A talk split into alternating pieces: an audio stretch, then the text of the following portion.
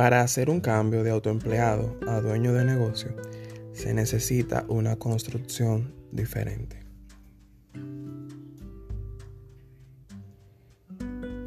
Hello, feliz domingo. Bienvenidos a nuestro domingo de reflexión, donde trabajamos un tema relacionado con el alma, el cuerpo o el espíritu.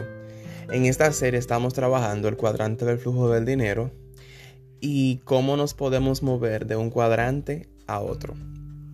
Cuando hablamos de autoempleado, que es una persona que trabaja para sí mismo en tiempo parcial o completo, y cómo movernos de este cuadrante a un cuadrante de dueño de negocio, que es una persona que ya construye un equipo, una persona que tiene muchos más clientes y maneja más recursos.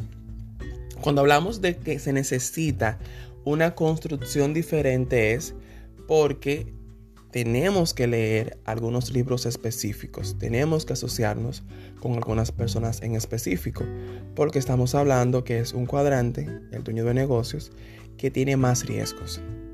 Se tienen que manejar mucho más sistemas, pagos de impuestos, la materia prima, mantener en búsqueda constante de clientes, porque tenemos que hacer pago de nómina, porque para tener un equipo hay que pagarle un sueldo.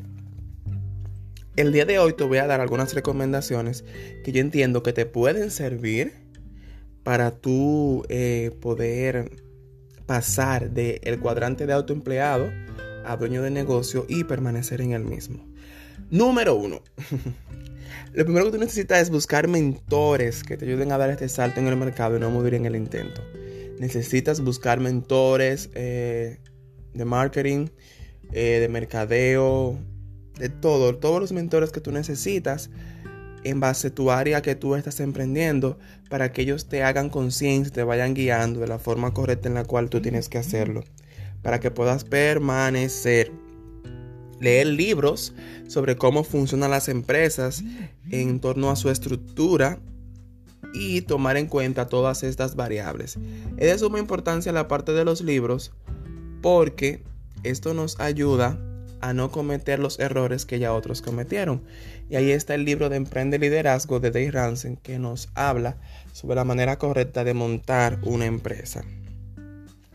El tercer paso sería formar un equipo. Debo tomar en cuenta qué tipo de personas yo necesito para que mi negocio, que ya lo voy a estar estructurando, sea efectivo y pueda crecer de manera orgánica. Debo tomar en cuenta que tendrá una alta producción, entonces esto va a necesitar una logística más específica. Va a necesitar que yo esté más atento, porque voy a tener varios clientes de manera simultánea, dependiendo del tipo de emprendimiento que yo esté llevando. Y en caso de, voy a tener también que mantenerme en búsqueda de clientes para tener un flujo orgánico durante el mes que me genere la transacción que yo necesito para poder mantener el negocio. El punto número 5, que no puede quedarse, entonces estamos hablando del fondo de emergencia, señores. Seguimos. Mientras vamos pasando de un cuadrante a otro, el fondo de emergencia adquiere más importancia y tenemos entonces que agregar más dinero. En esta parte debemos tener un dinero ahorrado con el cual sostener la producción del negocio, el pago de empleados, el pago de internet, el pago de los servicios, y también un fondo de emergencia personal.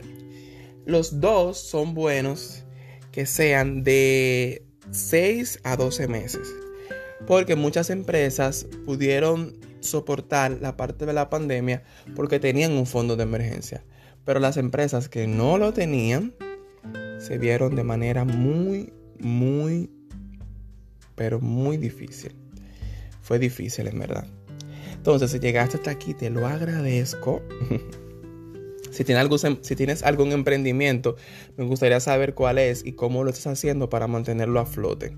Si quieres seguir compartiendo conmigo y seguir socializando más contenido de este tipo, puedes buscarme en Instagram, _ Oscar de León, o en Facebook, Cambiar Depende de Ti.